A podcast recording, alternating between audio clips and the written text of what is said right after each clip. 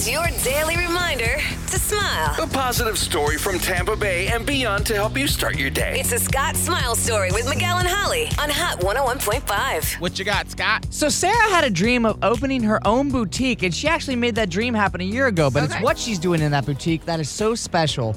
So all year round, not just the end of the couple months, maybe one part of the year, 365 days, she has been donating 10% of every sale mm-hmm. to go and help the homeless he- here in Tampa Bay. Mm, and she does that because growing up, her father was actually homeless. Mm. And she watched the struggle. And so now she goes into her boutique every day knowing that she's also living her dream, but she also wants to give back to the community because she saw the impact Yeah. and what it could actually look like in real life. That is amazing when someone doesn't just give back during the holidays. Yeah, it's an all year thing. And Yes. you know, and this is just uh, the way it is. Oftentimes people take up like the mantle for for issues like that because they've had personal experience Yeah. with it. So not only have they been through the difficult times of seeing it firsthand, and that goes for anything. Like in this case it's homelessness, but it could be a medical issue, something mental health related. You're going through the mantle like holding that up and then you're like I need to get the word out and I need to do something to make this better.